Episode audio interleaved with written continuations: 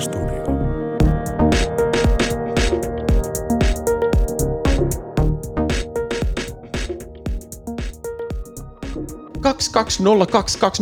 kaksi. Tänään on 22. päivä helmikuuta. Ikkunastudion numero on 132, ei postinumero, mutta aiheena on erilaista Windows-laitehallintaa sun muuta. Minä olen Johan Eknimen studiossa kanssani on Sakari Nahin, moro. Kello on 20 yli 2. Oho, 22 yli 2 olisi ollut vielä parempi, olisi pitänyt odottaa hetken aikaa. No tavallaansa, mutta kyllä siinä oli nollakin kuitenkin jo 20222. Nyt on 18. Niin, no, mutta kato, tää on, siis mä, mä puhun nyt siitä, että milloin tämä julkaistaan. Niin, sä niin miksaat tämmöisiä temporalidimensioita keskeensä. En oikein tiedä. Moro Jouni, miten menee? No hei, ei tässä kuule mitään, mä oon kipeänä. En tiedä, onko korona, kun kotitestit ei nyt saatu, ei saatu olemaan yhtään paikalla, mutta mikä se mukavampaa? Siksi mä kuulostan tässä jaksossa ehkä vähän normaalia hillitymmältä, mikä voi itse asiassa olla ihan positiivinen asia. Joo. Mun piti antaa sulle hei pointseja siitä, sä, äh, viime jaksossa tuuletusikkunassa, kun puhuttiin tästä, että herran jumala, että Microsoftihan on pelistudio ja iso sellainen, niin sä puhuit tästä Game Passista, Xbox Game Passista, ja tuli tapahtuneeksi näin, että seitsemänvuotias poikani sanoi, että hei, haluaisin pelata PCllä muutakin kuin Minecraftia. Ja mä olen kyllä hyvin pro siihen, että pelataan PCllä eikä, eikä tabletilla tai jollain muulla, mitä vaan tökitään, että opitpahan niin kuin, niin kuin järkevän ihmisen työkaluja interaktioon, kuten hiiri ja näppäimistö, mitkä on ne oikeat välineet, ja että mielelläni, mielelläni haetaan sulle jotain lastenpelejä. Yritin tehdä Steamiin accounttia ja sinne saa semmoisen family accountin, mutta eihän sieltä saa mitenkään järkevästi pelejä. Ja kävin katsomassa Xbox Game Passin PClle. Siellä on suoraan kategoria lasten pelejä. Ja sitten siellä on jo myöskin niin kuin ei-kategoriassa lasten pelejä. On niin kuin aika paljon pelejä, jotka on aika hyvän olosia. Että toi, kiitos siitä Jouni, se oli niin kuin jotenkin tosi timely ja mietin ihan sitä, että halusin sen sanoa tässä, koska voin kuvitella, että kuulijoilla muillakin on nuoria lapsia, ja jos ne haluaa PCllä pelata, niin Steamin kuratointi henkilökohtaisesti tuntuu mulle ainakin niin kuin huh huh, ei ihan helppo homma, mutta toi Xbox Game Pass PC otin eurolla kuukaudeksi vai dollarilla kuukaudeksi, ja katsotaan mitä sieltä löytyy, niin sieltä löytyy jo muutama semmoinen niin kuin ihan semmoinen niin kuin vähän tablettimainen yksinkertaisuudessaan, mutta kuitenkin niin kuin astetta monimuotoisen PC-peli. Joo, kiva, kiva kun tykkäsit, ja mä oon, siis en nyt voi todellakaan sanoa, että ei ole paljon aikaa pelata ja näin, mutta musta se on kauhean hauska se Game Pass, siis senkin takia, että kun se sitten alat tykkää jostain pelistä, haluat esimerkiksi se DLC tai jotain, niin saat niistä aina jotain rabattia sen takia, että sulla on se Game Pass. Et sehän on toki, se on niin kuin upsell-strategia ja myönnän olevan sen uhri, mutta, mutta se, on, se on musta jotenkin hauska. Se on nimenomaan tämmöinen tapa löytää uusia juttuja, että se kuratointi on siinä hirveän tärkeässä roolissa, että se on aika jees. Ja siis mä oon tosi tyytyväinen, että nyt, nyt Oliverille tuli tämmöinen, että okei, että hän saa viikonloppuisen hetken koittaa jotain uutta peliä, jos, jos haluaa, tai, tai vanhaa ei, ei nyt määrättömästi. Ja toi isi on ollut aika pitkään Total War-pelisarjan fani, todella pitkään, ja nyt siitä on tullut tämmöinen Warhammer 3 Total War, ja se on siellä Oh. Ilmoitteeksi jakosalla, niin voi olla, että isikin koittaa. Voi olla, että on pakko. Hyvä, kun sanoit, tiedän mitä teen nyt tässä viikonloppuna, jos, jos kerrat mukaan olen kipeänä. Se ei ole varmaan tullut, ei kun itse asiassa tuleeko se ulos näinä päivinä, en tiedä. Oh. Se voi olla kuule. Uhuh, mahdollisuuksia, mahdollisuuksia.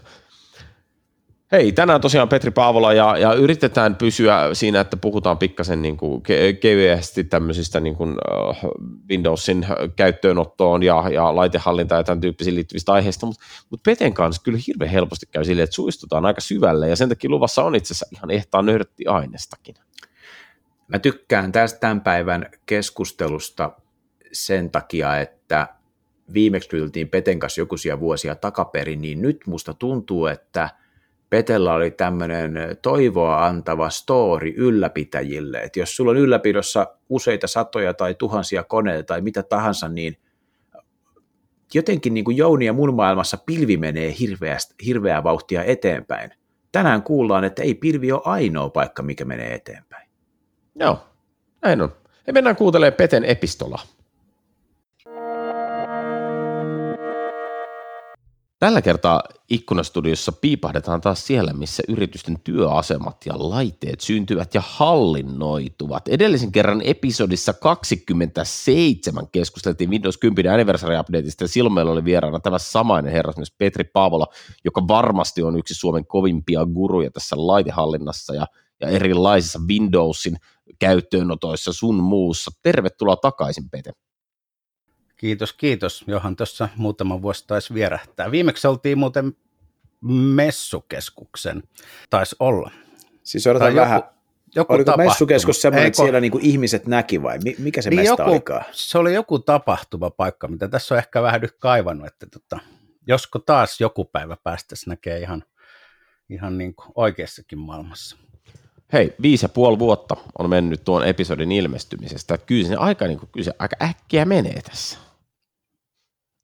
Mutta hei, nyt kun me ollaan tässä taas, nautitaan, nautitaan nykyhetkestä, vaikka se onkin tämmöinen nykyinen etähetki, eikä, eikä muistella pelkästään menneitä kivoja fyysisiä läsnäoloja ja sun muita tämmöisiä Tota, äh, hei, mitä, missä me mennään, Pete? Mitä sä teet nykyään ja mikä on niin sun top of mind haaste tällä hetkellä? No, tänään aamulla tuosta, kun piti käydä kylällä, niin katteli oli sovittu, että me aurattaisiin tuo meidän tieni, ei ollut aurattu sitä, että onneksi neliveto menee.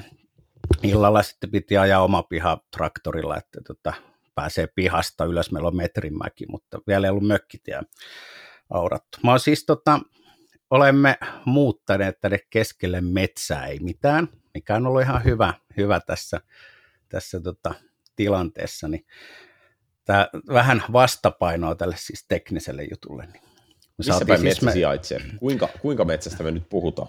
No, ei, no, no me ollaan täällä tota, Lopella Räyskälän lähellä. Täällä oli meidän vapaa-ajan asunto aluperi rakennettu, mikä me saatiin muutettua pysyväksi asunnoksi. Ja muutettiin sitten tänne. Ja siinä oli semmoinen tietty ehto, että tietenkin pitää pystyä tekemään töitä, ja se vaatii internetin, niin meillä sattumoisin on Telian masto tuossa 300 metrin päässä, ja sitten ne sattumoisin veti sinne Telian mastoon uuden internetin, eli valokuidun, mikä menee tuosta 20 metrin päästä, ja meikähän oli heti kärppänä paikalla, että tota, saisiko yhden valokuidun tänne. Sitten ne sanoi, että no ei saa, mutta sitten kun ne oli se rakentanut valmiiksi, mä soittelin uudemman kerran ja sanoin, että no kyllä, miksi valokuitu sulle laitetaan. Makso kyllä tietenkin jotain rahaa, mutta sitten kun on internetti, niin sit pystyy tekemään etänä töitä. Niin no, no kerro täällä. nyt, minkälainen internetti sulla no, on? Ei, no siis se on kallis, ei kai siinä niinku muuta. Mutta valo se, kulkee. Valo kulkee. 100 kautta 100. Sen saisi kyllä vähän nopeammaksi, mutta se varmaan maksaisi enemmän. Mutta täällähän on siis sellainen, koska olemme keskellä ei mitään, ja eihän täällä ole siis asiakasliittymiä, niin meillä on sitten virallinen teleoperaattorin laitetila meidän täällä kotona. Ja sitten täällä on virallinen runkokytkin, eli semmoinen, mitä yleensä laitetaan kerrostaloihin tai toimistotalojen sinne jakamoihin. Ja sitten meillä on se asiakaspäätä, semmoinen pikkupurkki. Tänne tuli kerran internet-korjaaja ja ne oli vähän ihmeissä, että mikä ihmeen mestä. No, tänne täällä peremmällä, täältä löytyy tämä vehi.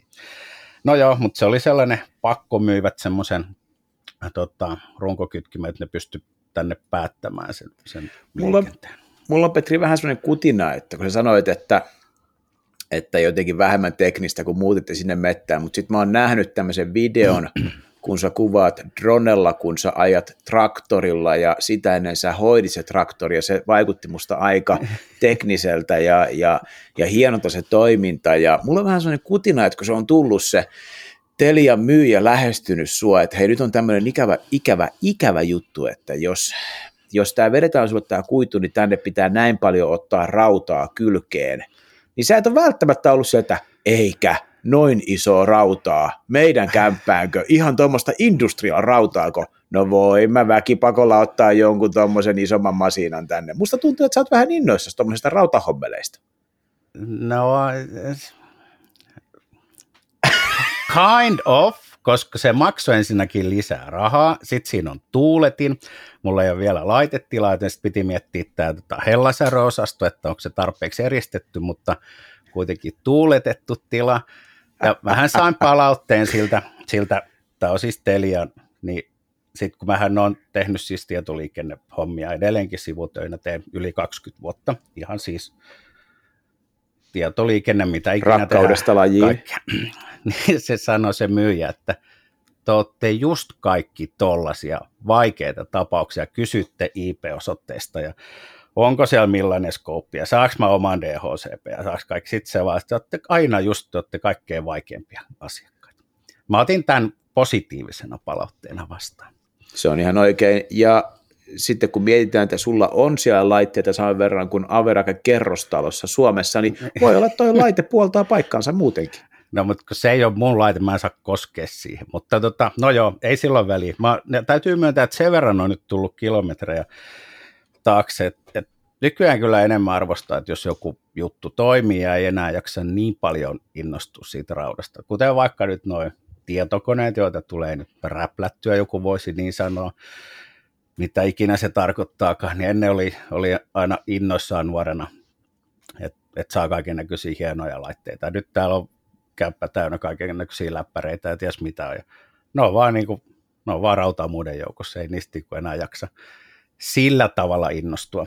Tosin mä meinasin kyllä tilata, tilata se studio laptopi, mutta kun ei niitä silloin saanut, niin se meni se into ohi heti sen julkkarin jälkeen. Se on, se on hankala paikka.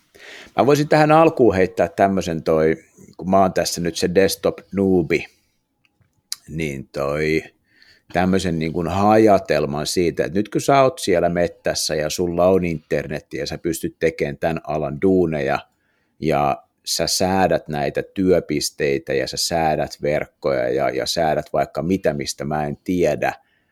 Ja mulla on sellainen fiilis tavallansa ja ihan niin kuin osoitettukin fakta, että jos miettii organisaatioita ja organisaatioiden työntekoa, niin joo, päätelaitteet räjähtää, koska jengi tekee aika paljon merkityksellistä tuunia vaikka henkilökohtaisilla kännyköillä, varmaan mennään johonkin tuommoiseen hallintaan, en tiedä mennäänkö, riippuu varmaan mihin eksytään, mutta samaan aikaan niin aika paljon myös kaikki pilveistyy ja ei ole enää niitä omia mainframeja, ja pilvi hoitaa jotain tietoturvaa niin kuin sun puolesta automaattisesti ja jotain hallinnointia ja työpisteekin voi olla siellä pilvessä ja sä oot vaan etäyhteyksiä tai muuta. Näet sä, niin kuin, jos sä niin kuin katsot ulkoonpäin sun niin kuin työkokemuksen kaarta, että tämä niin kuin desktopin merkitys, tämän henkilökohtaisen tietotyöläisen tai työntekijän desktopin niin kuin merkitys, onko se lisääntynyt vai vähentynyt, onko sitä helpompi vai vaikeampi konfata tietoturvalliseksi ja firman tavoitteiden mukaiseksi, onko tämmöisiä isoja trendejä, muutoksia tapahtunut viimeisen 20 vuoden aikana, jotka niin jotenkin, jotenkin olisi niin kuin tolla tavalla merkityksellisiä, vaikka tekniikkakenttä on kyllä muuttunut tietysti. No on tuossa aika iso muutos, jos me mietitään niin kuin niin moderni päätelaitehallinta, mikä ikinä se päätelaite on, vinkkarimäkki, Linuxi, mobiililaitteet, Androidi, iOS, niin niitähän nyt on vaikka kuinka paljon, mutta jos, jos me mennään siihen, että me otetaan niitä hallintakyvykkyyksiä pilvestä, vaikkapa nyt Microsoft-maailmassa on Intune, niin siellähän ei enää ollenkaan säädetä niitä taustapalvelimia. Et nehän tulee vaan pilvestä annettuna se palvelu, jota me sitten konfiguroidaan. Ja jos mietitään, kuinka paljon meillä on perinteisissä ympäristöissä ollut on, on Premi Maailma Active Directory ja ja asetuksia ja kuinka paljon siellä on ollut niin kuin asioita, joita on tarvinnut säätää tai on perinteisesti säädetty, en mä tiedä onko tarvinnut vai ei. Ja sitten kun me siirretään se, se maailma niin tähän moderniin maailmaan, että voidaan lähteä puhtaalta pöydältä, ei yritetäkään tuoda kaikkea sitä vanhaa tauhkaa tänne uuteen maailmaan, vaan, vaan mietitään, että mitä me sen tarvitaan. Niin se on oikeasti tosi vähän asioita, mitä me pitää konfiguroida näissä nykylaitteissa. No meillä on toki kaksi näkökulmaa, että se mikä on se loppuasiakkaan näkymä, eli, eli se look and feel, sovellukset ja muut, ja sitten on meillä niin tämä IT-nörtti-näkökulma, että me tehdään tietoturva ja muu. Niin se, se määrä asioita, mitä tarvii ensinnäkin konfiguroida, niin on suhteellisen, tai siis aika paljon pienempi kuin mitä perinteisesti on tehnyt mikä tuottaa sitten yleensä se, että kun me tehdään vähemmän asioita, niin sitten tehdään vähemmän hidastavia tekijöitä sinne päätelaitteeseen, ja ne toimiikin paremmin ja muuta. Et kyllä siinä on niinku iso muutos on siinä, olettaen, että me siis, tai siis, no ei oleteta, mutta jos tämmöinen muutos halutaan tehdä ja, ja siirtyä siihen moderniin maailmaan, koska sehän ei välttämättä ollenkaan helppo. Ja, ja nyt tässä onkin moni, jos, jos mietitään niin kuin miten tavallaan, miten yrityksissä on ollut tämmöinen teknologinen, voisi sanoa tietotaito tai kyvykkyys, niin perinteisesti ajatella, että, että enterprise-ympäristöt, isot yritykset, isot, isot maa, mutta siellä on, niin kuin, on osaajia, on, on paljon IT-väkeä ja muuta, siellä on niin kuin, pystytään tekemään vaikka mitä. No totuus on se, että siellä on niitä palveluita todella paljon, ja niiden modernisointi tai siirto johonkin toiseen, niin se voi olla todella, todella työlästä tai hidasta. Niin yhtäkkiä tuleekin sitten silleen, että PK-sektoriyritykset, pienet ja keskisuuret, on paljon ketterämpiä taas liikkumaan vaikkapa tähän moderniin laitehallintaan, ja yhtäkkiä niillä on sillä, että no meillä on tuossa muutama juttu, ja naps naps, ja on hoidettu nyt sinne. Eli yhtäkkiä ehkä niin kuin ensimmäistä kertaa pitkään aikaan niin on semmoinen tilanne, että pienemmät yritykset pystyy liikkumaan, no ketterämmin on aina ollut ketterämpi, no pienempi, mutta ikään kuin pääsemään helposti sinne modernia Se on, se on ihan mielenkiintoinen. Sellainen, kun lähdetään isoa perinteistä ympäristöä sieltä niitä palveluita siirtämään ja modernisoimaan, mitä ikinä tehdään, niin olinpa tuossa yhdessä projektissa, josta oli nyt blogikirjoituskin, niin siitä on aika monta vuotta, kun siellä ensimmäisen kerran ajateltiin, että saataisikohan me pilveen nämä kaikki palvelut. Ja nyt ne on siellä pilvessä, mutta kyllä siinä puhutaan niin kuin, no, monta, monta, monta vuotta, että ne on oikeasti siirtynyt.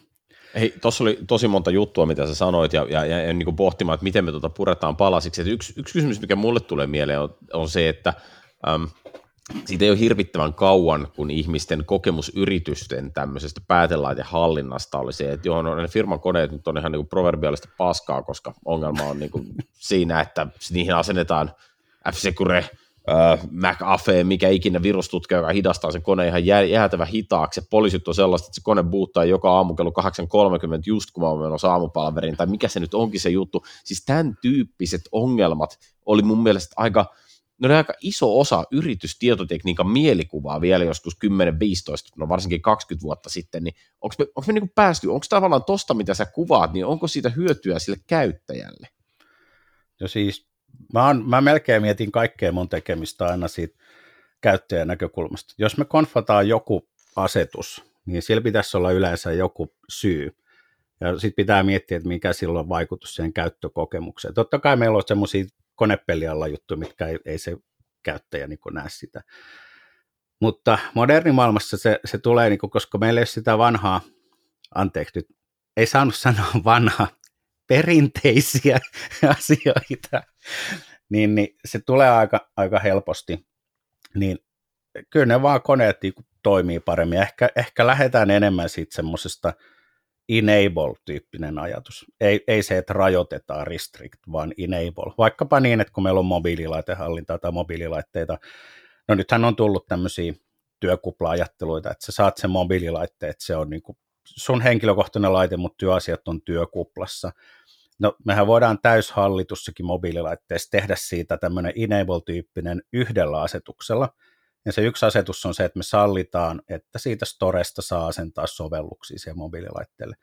No nyt me, sitten me päästään sitten semmoiseen, että jos me tehdään vaikka mobiililaitteesta semmoisia, että niitä on mukava käyttää, niin saa tehdä vähän ehkä muutakin kuin työasioita, niin nämä ei ehkä nyt kestä ammattiliittojen näkökulmia, mutta sehän tarkoittaa sitä, että se laite on todennäköisemmin sulla mukana ja sit sä ehkä saatat vapaa-ajalla vähän tsekkaa sähköposta ja vähän tsekata mikä on tilanne, mikä ottaa taas työnantajaa. Totta kai tietenkään tähän ei niin ehkä vaadita, mutta jos se on semmoinen täysin, täysin niin hallittu, niin ei sitä kyllä vahingossa kannata mukana, koska sitten sulla on se toinen puhelinlaite. Et kyllä, kyllä tuossa on niin kuin monia, monia näkökulmia ja e, siltikin löytyy välillä – yllätyksiä tämmöisen perinteisen maailman ympäristöstä, että on, on tehty joku konfiguraatio ja, ja, ja mä oon niin kuullut tämmöisiä siis vielä nykypäivänäkin, että otettiin käyttöön joku palvelu perinteisen ympäristön puolelta ja sisäänkirjautumiset ne kestikin 40 minuuttia.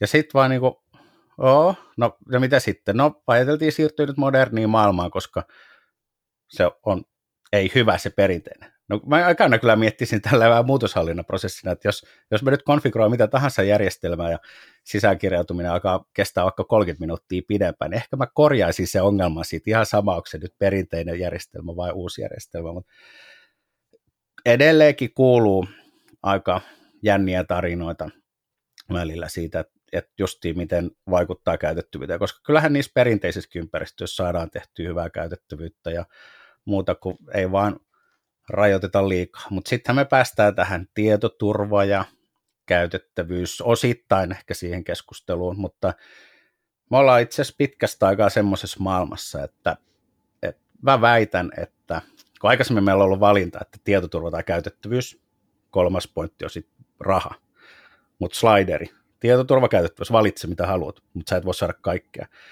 Niin nyt me ollaan kyllä ensimmäistä kertaa siinä pisteessä, että me voidaan saada – parempaa tietoturvaa, parempaa käytettävyyttä ja säästää rahaa. Mikä verrattuna kuulostaa... mihin? Parempaa verrattuna mitä entiseen, perinteiseen? No ehkä entiseen aiempaan tilanteeseen. Siis si- siinä mielessä kaikki voittaa, koska yleensä tilanne on ollut sille, että joko tietoturva voittaa tai käyttökokemus voittaa. Sitten me mennään tähän, että tietoturvahenkilö keskustelee business ownerin kanssa, mitä se on. Mutta ihan vaan siis siitä, että jos me lähdetään nyky-Windowsissa, että onko meillä siellä – PIN-koodi tai sormenjälkilukija tai kasvotunnistus, eli Windows Hello for Business käytössä, niin se on jo yksi osa pääsyn hallintaa. Ja sitten toinen on ollut se, mikä on aika, aika tämmöinen pinnalla, pinnalla oleva niin pääsynhallinnan osa-alue multifactor authentication, eli vahva tunnistautuminen. Ja siitähän yleensä tulee sitten lähtökohtaisesti fiilis on niin jo heti negatiivinen, että tuleeko nyt joku koodi ja puhelinsoitto vai applikaatio ja miten nämä nyt toimii. Mutta nämä on, nämä on semmoisia prosesseja. Mä just, justi oli taas jostain paikasta tämmöinen, tämä on aika yleinen tarina, että on tota, joku tunnus murrettu tai jo, joku sellainen tilanne, että tietoa vuotaa tai, tai tunnus on väärissä käsissä. Ja jos ei ole pääsyhallinta ollut päällä, niin, niin äkkiä lyödään nyt sitten pääsyhallintaa, multifactor authentication ja muut, että saadaan niin kuin tietoturvaa, mikä asiana on ihan, ihan oikein, mutta sitten jos se tehdään väärin, niin sitten lopputulos on se, että käyttäjiä harmittaa. Se kysyy sitä liian usein vääristä paikoista ja muuta, ja se voidaan tehdä niin kuin hyvinkin se asia. No nyt sitten tähän, kun me liitetään vielä sitten se Windows Hello for Business, joka itsessään on yksi pääsyhallinnan osa-alue, niin, niin, niin yhdessäkin paikassa sitten mä kävin läpi tätä tarinaa ja sanoin, että hei, että me voidaan niin hoitaa tämä kunnolla, että otetaan teille käyttöön tämä PIN-koodi, Windows Hello for Business, se meinaa ei ole kaikkialla ollut käytössä, on, on erinäisiä syitä, miksi se ei olisi ollut. Ja otetaan samalla käyttöön Authenticator-applikaatio puhelimiin, jotka on hallinnassa, puhelimet me voidaan Intunesta jakaa, jakaa se Authenticator-sovellus sinne valmiiksi. Ja sitten konfiguroidaan ne pääsyhallinnan asetukset niin, että kysytään silloin sitä vahvaa tunnistautumista, kun sitä erityisesti tarvitaan. Muistetaan, että se PIN-koodi itsessään on jo yksi. Ja, ja sitten se, että kun teet sitä sun normityötä normitilanteessa suojatulla laitteella, joka on hallinnassa, joka on, on hyvässä tilassa, niin se ei kysy sitä. Niin ne saadaan kyllä tehtyä ihan hyvinkin nämä, nämä niin kuin, kun niitä vähän mietitään sitten jos vaan rykäsit sinne, että nyt, MFA-sääntö päälle ja ilmoitat käyttäjille, että meillä nyt tulee MFA, kysellään sitä joka päivä muutaman kerran, ottakaa tai jättäkää, niin se ei ole ehkä ihan oikea prosessi, miten se menee. Nämä on, nämä on mielenkiintoisia juttuja.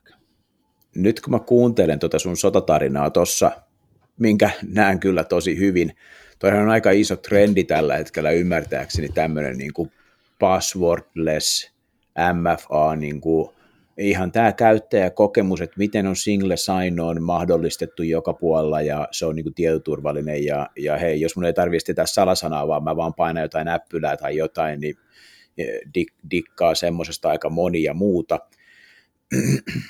jos mietitään tavallaan tätä, mua kiinnostaisi ehkä tietää lisääkin sotatarinoita, mua kiinnostaisi tietää, että mitä sä mitä sä tällä hetkellä teet eniten? Mikä on tämmöinen niin organisaatioiden nykykuva – että minkä kanssa ne painii. Ja siihen jatkona ehkä, toi on se kysymys, mutta mä jatkan tässä tosi selkeästi, että onko niin, että jos maailma menee siihen suuntaan, että tämä moderni tapa on NS helpompi konfiguroida, nopeampi konfiguroida, on enable-tyyppinen ja lisää tietoturvaa ja lisää käytettävyyttä. Tämä oli Petri sun teesit äsken, ja PK-yritykset pääsivät sinne nopeampaan, kun niille on niin paljon sitä, sitä legacy-kamaa, perinteistä kamaa. Mutta sitten kun tämä migraatio on tehty, että isotkin firmat on migroitunut ja joo, menee vuosia, niin onko niin, että sä oot 5-10 vuoden päästä sä oot niinku työtön? Mitä sulla on enää tehtävää? Toivottavasti. No niin. Mä, mä, mä myöskin tota, Eurojackpottiin, tosi Eurojackpotissa nyt heikkeni nyt mahdollisuudet voittaa. Toisaalta voi pelata kaksi kertaa viikossa, että sehän tuplaantui. Eli jos meillä oli jo nyt 50-50, että se joko voitat tai et päävoiton, jos se tuplaantuisi, voit kertaa, kaksi kertaa viikossa pelata, eikö se silloin tarkoita, että väkisinkin voittaa Eurojackpotin? Vai menikö, ne... tämä mun, menikö tämä mun amismatikka nyt huti? Tuossa voi olla joku, joku, että jos on 250 pinnan chanssia, niin mä en ihan varma, onko se Ahaa, neljäs, hunti. 25 prosenttia, eikä, neljä, eikä tekee neljä lappua, niin yksi Mutta se on kyllä aika hyvä jo eurojaakkopotista. Sitten se tekisit vaan verkkohommeleita, mutta eh, ehkä Mut, se niin kuin alkuperäinen, se niin kuin, mi, mikä on, ne, mikä on niin kuin tämän hetken maailmankuva, mi, missä asioissa sulta pyydetään eniten jeesiä? Mitä sä teet eniten? On, onko semmoista asiaa vai onko se ihan laidasta laittaa? No kyllähän mä nyt on jollain tavalla tunnettu kaikkeen, mikä liittyy Intune laitehallintaan, pilvihallittuun Windowsiin ja autopilottiin. Ja ehkä Mihin syy... pilottiin? Multipilottiin? No, autopilotti, se nyt ei liity, mutta sä voit hei tota, jos se ei ollut ihan sulle tuttu tämä autopilotti, niin sä voit tämmöisen mun kirjoittaman autopilot oppaan lukasta läpi. Jota mä, Aika mä... kova markkinointi. Petri, oletko käynyt jossain markkinointikurssilla? Miten nämä irtoaa niin kuin lennosta vaan tämmöiset niin kuin myyntihommelit? Herran Jumala. Mulla, mulla oli tota, mulla nyt taas pari yritystä kyseli, että tarviko markkinointiapua ja sitten mulla toki sitten ennen, ei, no kyllähän mä, mä, mä oon joskus sanonut, että mä en ole mikään myyntimies, mutta siis tällä alalla, kun olet yrittäjä, niin sinähän myyt aina kaikessa tekemisessäsi. Mutta kerran kysyttiin, että niin miten, miten tuossa on markkinointi, että et, et sä niinku, et, minkälainen se on? Sitten mä vastasin, että no kattelen sohvalla telkkaria ja yleensä mun puhelin soi, että olisi hommia. Ja toinen vastapuoli oli vähän silleen, että, että anteeksi mitä, joo no voisi sitä varmaan tehdä jotenkin muuten. No täällä on muutaman kerran käynyt kotona sille, että katsellaan puoliskon kanssa sohvalla telkkari illalla ja puhelin soi ja kun mä aina aloitan uusi vuosiko ja vielä kalenteri täynnä, mä onkohan duunia tänä vuonna. Sitten sit puhelin soi ja sitten mä aha, nyt tuli kuukauden keikka tai jotain, mutta sitten puolisko, mä, miten sä teet ton? Mut ilmeisesti mä oon tehnyt jotain oikein sitten joskus, kun soitetaan uudemmankin kerran. Mutta kyllähän sun puolisko ymmärtää, miten sä teet, se on toi, se on toi määrätön charmi. Joo, niin kunhan ei ole kamera päällä. Tosin mähän pidän aina kameraa päällä, se on aina kiva. Nykyaikanakin edelleenkin yllättää monia se. No joo, mutta Mut minähän ne kirjoitin tämmöisen oppaan, jota mä nyt sitten assimiloin, niin Microsoft ja kaikki tukkurit ja isot laitejälleenmyöt, niin ne tätä jakelee tuolla myöskin ihan ilmaiseksi. Sain mä nyt Me laitetaan oman, linkki. Sainhan minä tänne nyt oman, omankin tietoni, mutta tämä on mun tuottama tota, informaatiopläjäys autopilotti, semmoinen yleiskuvaus, että, että mistä on kyse, minkälaisia eri rooleja siellä on, mitä vastuita niillä on. Mulla oli muistaakseni vastuutaulukko. Ja sitten täällä on, on tämmöinen, mitä se tarkoittaa loppukäyttäjän näkökulmasta, ja sitten täällä on myöskin tämmöinen nörttiosasto ihan, että no näin konfiguroit käyttöön autopilotin. Joo, no hei, me laitetaan show notesin linkki, linkki sun autopilot-ohjekirjaan ja varmaan voitaisiin niin pikkasen käydä niin keskeisiä sitten tästä läpi ja kiinnostuneita tietenkin voi sitten voisit lukea niin lisää, mutta, mutta hei, äh, siis sä ilmeisesti, niin jos mä tavallaan pikkasen vedän yhteen näitä perusteeseen, mitä tässä aikaisemmin oli, niin, niin sun viesti on tavallaan se, että yrityksen äh, IT-hallittujen laitteiden käytettävyyden ei tarvitse enää olla tuskaa, että se olisi niin kuin ihan mahdollista, että kaikki olisi nykyään nyt bondiksessa. No ei se ole ikinä tarvinnut olla tuskaa, mutta ehkä nykyään tämä trendi on. No, siis mä, minä teen aina niin, että löytyy käytettävyys ja, ja löytyy asiat sieltä ja löytyy startti menusta, startti siitä screenistä, löytyy kaikki tarvittavat linkit, mitä tarvitset ja muut. Vähän on ollut vähän yksin tämä mun tarinani kanssa, koska koska Windows 8 full screen start, start menu, niin siitähän tuli aika iso juttu joskus aikanaan, jonka, minkä seurauksena se, se startti screeni ei ole hirveästi saanut rakkautta. Mutta jos sen tekee hyvin, niin se voi olla tosi ilmaisuvoimainen, koska sinne saadaan web sovelluksiin niin, että kun se käyttäjä klikkaa, siis se mitä käyttäjä tekee ensimmäisen kerran koneella, niin se yleensä menee vasempaan alareunaan ja klikkaa Windows-lippua. Ja se saa sieltä ne sovellukset, mitä ikinä tarvii. Niin mä oon sitä sinne tuonut web ja muita siis yritys, tai aina tapauskohtaisesti, että siellä on se sovellukset ja sisältö, mitä sinä tarvitset. Et ne on, ne on niin kuin pieniä asioita, joilla nämä tehdään. Nyt tietenkin Windows 11 tätä ei ole ihan sama, samankaltaisena, joten se nyt tämä kohta tarinasta nyt vähän meni heikommaksi, koska 11 starttileska konfigurointimahdollisuudet nyt ei ole samat kuin kympissä, mutta eipä ei, sitä to, tiedä. Toki on, toki on hyvä niin. äh, niin kuin, suunta, mihin juosta, mutta tota, ennen, kuin, ennen kuin daivataan 11, niin, niin kerro vielä niin semmoinen tavallaan sun yleisfiilis siitä, että sä nyt toki olet niin kuin Microsoft-systeemin ehdollistunut eläin ja ajattelet kaikkia asioita niin kuin Redmondin perspektiivistä, ja MVP-statushan sen nyt niin kuin signaloi, että näinhän se täytyy olla, mutta äh, ehkä, ehkä se kysymys tässä on tavallaan se, että äh, onko sun näkökulmasta äh, tämä laitehallintahomma mennyt siihen suuntaan, että Microsoft ikään kuin toimittaa kaiken, Siis pystytkö sä ottamaan Microsoft 365 tai whatever, ja se riittää sun organisaation laitehallintatarpeisiin, vai onko tämä semmoinen niin harsi pala sieltä, toinen täältä tyyppinen niin kuin kasaamisgeimi edelleen? Joo, joo ish. Tässä täs on nyt muutamia palasia. Palataan nyt, palataan nyt tähän. Loppuuko multa duunit? Ehkä me saadaan vastaus tähänkin. Tota, Mähän on tehnyt siis aina pyrkinyt tekemään työtäni niin, että teen itseni tarpeettomaksi. Edellisessä työpaikassa Aalto-yliopistossa mä olin joskus sanonut, että mä oon täällä niin kauan, kuin kaikki on valmista. Kerran mä, tota, istuma, mä vedin tiimiä siellä nurkassa, mulla oli pöytä nurkassa, mä näin kaikki mitä tapahtui. Ja kerran oli hyvä fiilis iltapäivällä, laitoin jalat pöydälle, että nyt, nyt näyttää kaikki aika hyvältä, niin meni noin nanosekunti sieltä kuulu jostain särmi, sermin takaa. Onko se lähes pois täältä? ne oli tunnista. Mä olin sanonut, että mä en lähde pois ennen kuin mun mielestä kaikki ok.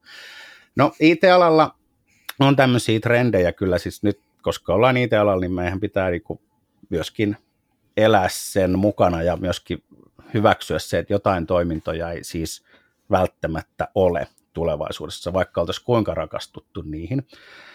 Ja kaksi semmoista isompaa teemaa. Nämä, nämä on nyt ollut siis vuosikaudet, mä oon näistä puhunut myöskin vuosikaudet, mä saatan alkaa kuulostaa mikä puhuva pää ja tarina ei muutu ikinä, mutta meillä on ehkä jotain toivoa, että nämä kaksi teemaa, että nämä, nämä voisi mennä maaliin.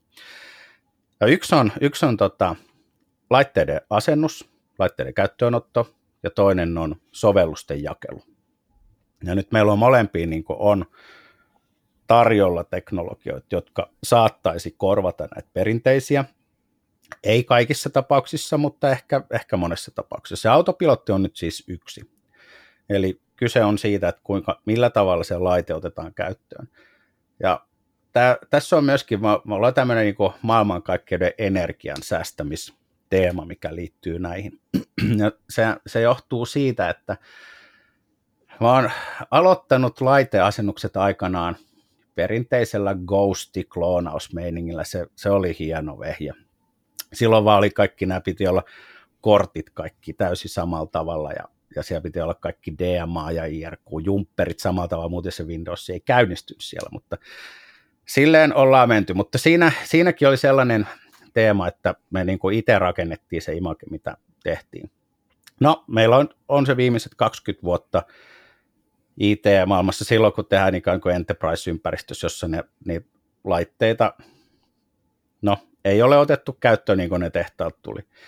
Eli siellä se laite nyt ensinnäkin, ennen kuin se päätyy sinne meille, niin se on tehtaalla joku kasannut sen laitteen ja sinne on, on asennettu Windows ja siellä on jotain päivityksiä, meillä on siellä ajurit sitä laitetta varten ja siellä on sovellukset, joita se, ne ajurit ja se laite tarvitsee. Se on niin kuin valmis kone.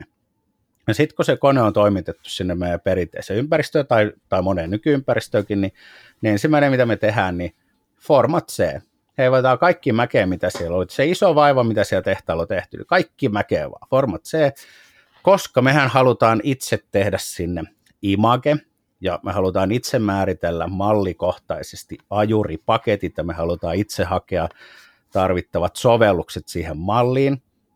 No, tai siis näin me ollaan jouduttu tekemään. Nyt kun mä oon pitänyt näitä autopilotti- tai Intune workshoppeja paljon, niin, niin yksikään käsi ei koskaan nouse, kun mä aina kysyn, että et, no hei, haluatteko te tehdä näitä image-juttuja tai haluatteko te tehdä ajuripakettijuttuja ja muuta. Ja ei kyllä koskaan ole se yksikään käsi, paitsi yksi käsi. Se on mun oma käsi, koska mä oon tehnyt niin pitkään niitä, ja mulla on tiettyjä juttuja, missä niitä tarvitaan, mä oon siitä tosi hyvä ja se on jännä. Mä, mä tykkään tehdä niitä perinteisiäkin juttuja. Mutta onhan se nyt hölmö, että joka ikinen firma siis tekee ne samat jutut. Totta kai meillä on, me voidaan, meillä löytyy hyviä työkaluja, joilla me muokataan imageista, tarvitse välttämättä enää rakentaa tyhjästä. Ja meillä on tosi hyviä työkaluja, joilla saadaan ajuripaketit automaattisesti ja muuten, onhan tässä automaatiota. Mutta siis se, että jokainen firma tekee saman asian, niin se on, se on, niinku, se on ihan hölmöä. No, siinä on syy, miksi näin on tehty. Siinä on ollut luottamuskysymys. Aikoinaan Windows ei voinut päivittää Enterprise-versioon ilman uudelleen asennusta. Siinä on ollut siis teknisiä rajoitteita, mutta 8 ja 10 myötä ne, ne tekniset rajoitteet on poistunut, mutta siinä on ollut, pitkään oli alalla myöskin luottamuskysymys. Jos me, me ei tiedetä, mitä siellä koneen sisällä on tai, tai mitä niitä no, kutsun niitä crapware-sovelluksiksi, unwanted software, mitä ikinä on, semmoisia trial-sovelluksia, mitä et halua yritysympäristössä nähdä, niin ainoa vaihtoehto oli oikeasti vain jyrätä se kone ja laittaa sinne sisään se, mikä sä voit luottaa. Ja no, Signature Editioni oli jo pyrkimys tähän, mutta nyt kun autopilotti on siis saanut enemmän tuulta alleen, niin valmistajalta on nyt tullut tämmöisiä autopilot- tai provisioning ready koneita, jotka on puhtaita koneita, missä ei ole mitään ylimääräistä. Eli, eli onhan tässä nyt pitänyt siis tapahtua paljon tässä alalla, että me päästään siihen tilanteeseen, että meidän ei välttämättä tarvitsisi jyrätä niitä koneita. Eli autopilotissa otetaan se laite käyttöön sellaisena, kun se sieltä tehtaalta tulee, mutta meidän tilausprosessissa niin me, meidän pitää varmistaa, että se on sellainen ikään kuin puhdas kone. Hei, niin. äh, ota, ota, ennen kuin daivaat eteenpäin tuosta, niin muistelen lämmöllä sitä, kun jossain vaiheessa tuli niin kuin Windows tämä Signature Edition, jossa niin kuin Microsoft ikään kuin takasi, että tämä on optimoitu tämä laitekonfiguraatio, tai siis oikeastaan se laitteen softakonfiguraatio sellaiseksi, että Windowsia on kiva käyttää sillä. Mm. Ja, ja nyt sä sanot niin kuin tavallaan, että Signature Edition ei ole enää mikään juttu, koska autopilottia varten erikseen laitteen valmistajilta saa jotain tämmöisiä niin kuin koneita, jotka on suunnattu siihen, miten niin kuin yritykset haluaa niitä hallinnoida. Mutta entä sitten jos mä kuluttajana, jos mä joudun menee ostamaan marketista ka- koneen, niin onko se niin, että kaikki nämä autopilotit, kaikki nämä työkalut, ne ei ole, niin kuin, niistä ei ole mulle mitään hyötyä, eli kuluttajana mä joudun edelleen kärsimään siitä unwanted softwaresta tai crapwaresta, mitä se laitteistovalmistaja on sinne lätkässyt. Kyllä se, kyllä se näin on. Ensinnäkin autopilotti vaatii Pro-version Windowsista, jos ostat Home-version, niin siellä on erilaisia sovelluksia, ja kyllähän niin laitevalmistajalla on jonkinnäköinen monetisointisopimus, että he saa siitä varmastikin rahaa, että et se, näin se vaan menee. Vaikka Signature Edition ei enää ole, niin itse asiassa kaikki Surface-laitteethan on lähtökohtaisesti aina tehty tämmöisinä puhtaina asennuksina, ja ne on niin kuin autopilot ready. Se, se autopilot optimoitu laite, niin siinä ei ole siis mitään erilaista perinteiseen Windowsiin verrattuna, muuta kuin se, että siellä ei ole niitä ylimääräisiä sovelluksia. Se on muuten ihan sama, sama vinkkari siellä. Mutta idea olisi se, että me otetaan se laite, viedään se meidän hallintaan, niin meidän ei tarvitse tehdä sitä jyräystä sille, me ei, me ei, me ei siivuta selvyä sieltä ja, ja formatoida asennetaan omaa imakea. Sitten sit se mahdollistaa se, että tämä käyttöotto voidaan tehdä myöskin muualla kuin siinä yritysverkossa. Ja yllättäen tässä on ollut aika iso trendi johtuen tästä parin vuoden lockdownista, niin on tullut monessa paikassa tämmöinen teema esille, että hei, että meidän pitäisi kyllä ihan oikeasti mahdollistaa semmoisia skenaarioita, että työntekijä ei tule välttämättä käymään edes siellä työpaikalla. No, on näitä esiasennuksia ja muita, kyllähän niitä on saanut tehtyä, mutta mut toi on niinku sellainen, että tarvis, tarvitsisiko niitä nyt jyräillä. No, jos on perinteinen ympäristö ja configuration manageri tai MDT ja task sequenceit ja muut, niin jos ne on kunnolla viilattu käyttöön, niin nehän siellä toimii hyvin ja niille on yleensä käyttötarpeita. Mutta kerran, kerran kysyttiin, ehkä osasin vähän aavistaa kysymyksen taustaajattelua, että no pystyykö sillä autopilotilla vieläkään partitioimaan levyjä? Ja mä vastasin, että, Et tiedät itsekin varmaan vastauksen kysymykseen, että et, et ei, mutta kysymys on myöskin väärä tähän tilanteeseen, että autopilotilla ei ole tarkoitusta että niin tässä pystyy osioimaan levyjä. Mutta aina pitää olla vastaus myöskin, että okei, mutta jos meillä olisi tilanne, että on pakko, no sitten mä voisin tehtaalta tilata laitteen, jossa on ne levyt osioitu, tai jos meillä on siis tilanne, että meillä on se perinteisen ympäristön kaikki toimivat jutut, niin nyt sitten aina on tarpeita käyttää niitä vaikka perinteisen Task ja muita, jotka on siis, mä, ne on ihan maailman parhaatta, kun niitä on tullut pitkään tunkattua. Et oikeat vehkeet oikeassa paikassa. Mutta no, kuinka moni, kun ostaa puhelimen, vaikka Android-puhelimen, niin kuinka moni hehkuttaa seuraavana päivänä työpaikan kahviossa, sit kun me päästään sinne, että ei vitsi, että mosti eilen uuden puhelimen, että et ensimmäisen kun mä saan puhelimen, niin mä formatoin sen, mä vedin sen ihan sileeksi ja asensin uuden Androidin sinne. Ja nyt mä oon konfallista tässä päivää, pikkuhiljaa täällä pystyy kohti soittamaan. Ei, sä kyllä itse asiassa varmaan voisit tehdä Androidin tapauksessa, koska se on, on jollain tavalla avoin, avoin, mutta miksi se Windows-tunkki nyt pitäisi olla yhtään sen erilaisempi? Et, et kyllä tietty toiminto, esimerkiksi sellainen, että asennat koneita tai esiasennusjuttuja, niin kuin, niitä voidaan tehdä autopilotin kanssa, jos tarvitaan, mutta, mutta on mahdollista, että vähenisi sitä työkuormaa, mikä liittyy siihen niin kuin koneiden jyräämiseen ja muihin. Jos koneessa on ongelma, niin painetaan intunesta nappia, se vaippaa sen koneen, mitä ne ole tallennettu koneelle, se palautuu tehdastilaan tai hallittuu tilanteeseen ja taas jatketaan matkaa. No, poikkeukset on poikkeuksia, jos levy hajoaa, niin jonkun tarvii asentaa sinne taas perusimake, mutta siis kuitenkin meillä, meillä on niin kuin mahdollisuus, mutta ennen kuin Sakke tuohon vielä sanot, niin autopilotti on kuitenkin heti jo, onko se, se on 2017 tullut, että onko se nyt viisi vuotta vanha tuote, jos mitä IT-maailmassa viisi vuottahan on ikuisuus. Sehän on jo niin obsoliitti. No, sillä on kyllä ollut pitkä matka, että nyt, nyt jo voisi sanoa, että nyt se niin pikkuhiljaa lähtee, tai siis no enemmän on lähtenyt liikkeelle, mutta kyllähän siinä nyt meni muutama vuosi, että se otti niin kuin tuulta alleen niin kuin isommin.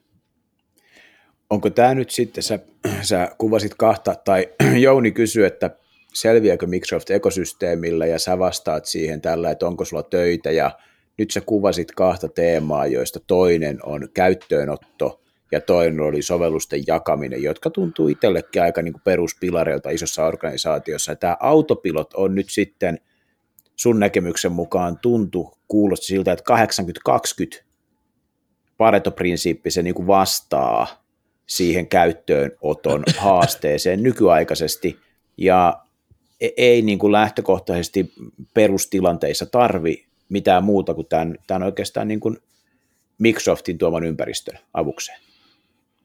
Intune, autopilot.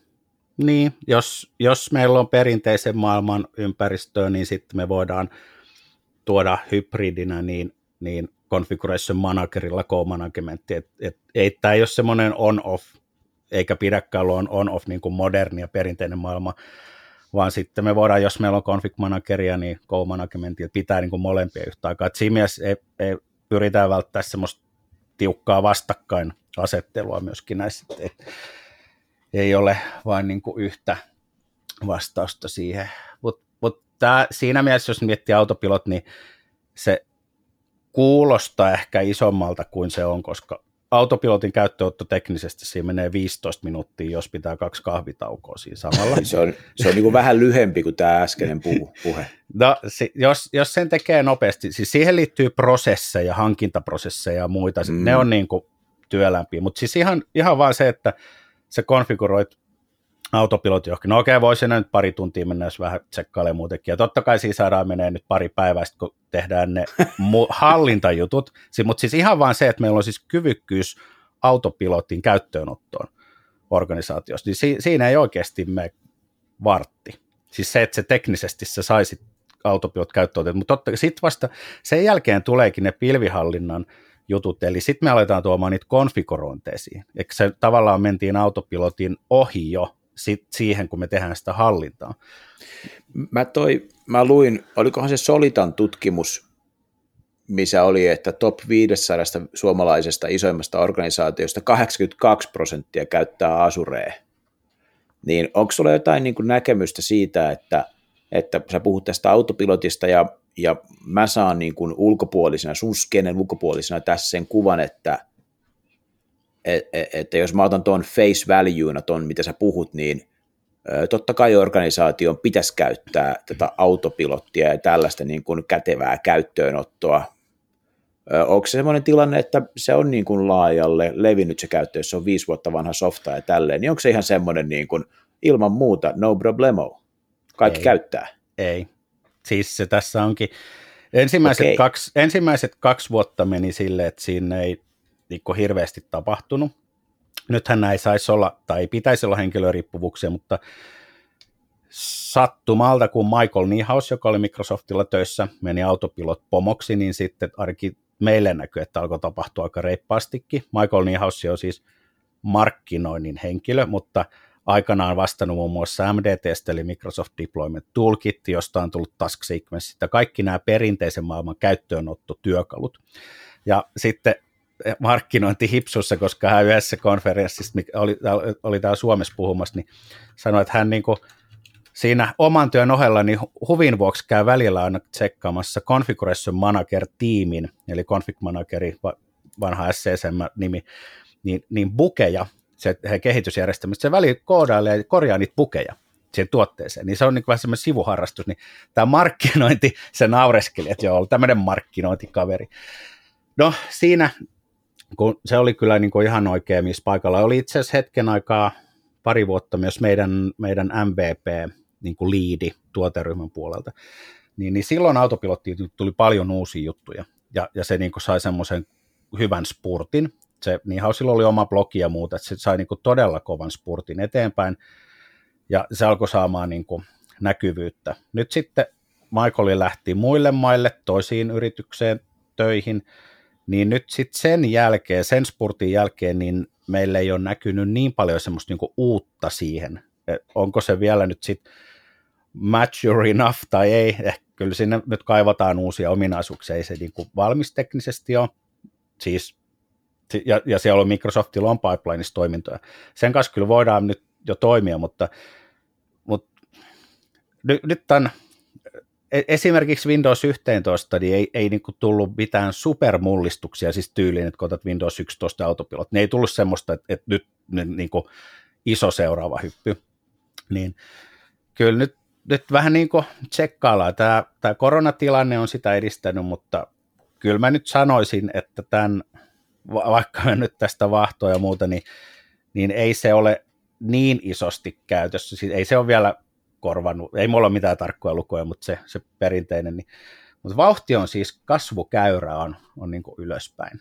Mut, Uskot sä itse siihen? Oletko sä, niin kuin, sanot sä kuulijoille, jos ne pohtii nyt, kuuntelee sun jaksoa ja ne pelaa tämmöisen kentän kanssa, että vitsi, että pitää niin kuin hallinnoida koneita, mutta ei liian tiukasti, että pitää olla jengillä mobiliteetti ja käyttäjäkokemus pitää olla kondiksessa, niin onko toi autopilot semmoinen, että sanot, että ilman muuta top kolmosessa evaluoitavia työkaluja? On, no siis mä teen niitä paljon, mutta siis se on vaan yksi osa sitä pilvihallittua Windowsia. Eli itse asiassa se on se isompi teema. Tämä on vaan nyt se yksi osa siinä käyttöönotossa.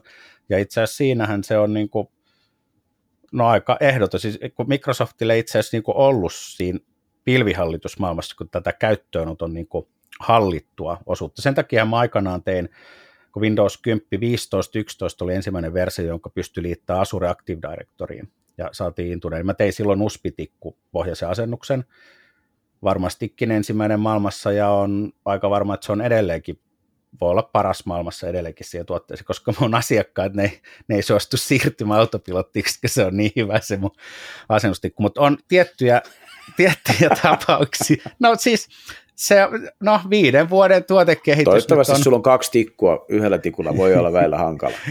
Joo, mutta se tota, ää, on jotain käyttöskenaariot, siis suljettu ympäristö ja muut, missä sitä käytetään, mutta mä teen siis molempia, eikä, eikä tämä edelleenkaan kilpailu, mutta siis se tehtiin semmoiseen aikaan, kun ei ollut siis vaihtoehto, eli autopilotti mm. tuli, tuli myöhemmin ja nyt mä oon koittanut aina kaikki uudet sikäli mikäli niin kuin on niin autopilot, mutta sitten kun on iso kasa vanhoja koneita, nyt saa sanoa vanha tässä, kun on vanha, niin siellä on voinut olla, että se, se autopilotin niin kuin se on ollut hitaampi tai siinä on jotain säätöä, niin sitten on ollut tämmöinen joku muu tapa, millä saadaan niin massana jyrättyä nykyaikaan, niin sitten siellä on käytetty erilaisia asioita, mutta kyllä mulla noita autopilottikäyttöönottoprojekteja niin on, on aika paljonkin, en mä nyt sano viikoittaa, mutta hyvin usein. Mutta siis se on yksi pala sitä pilvihallittua Windowsia.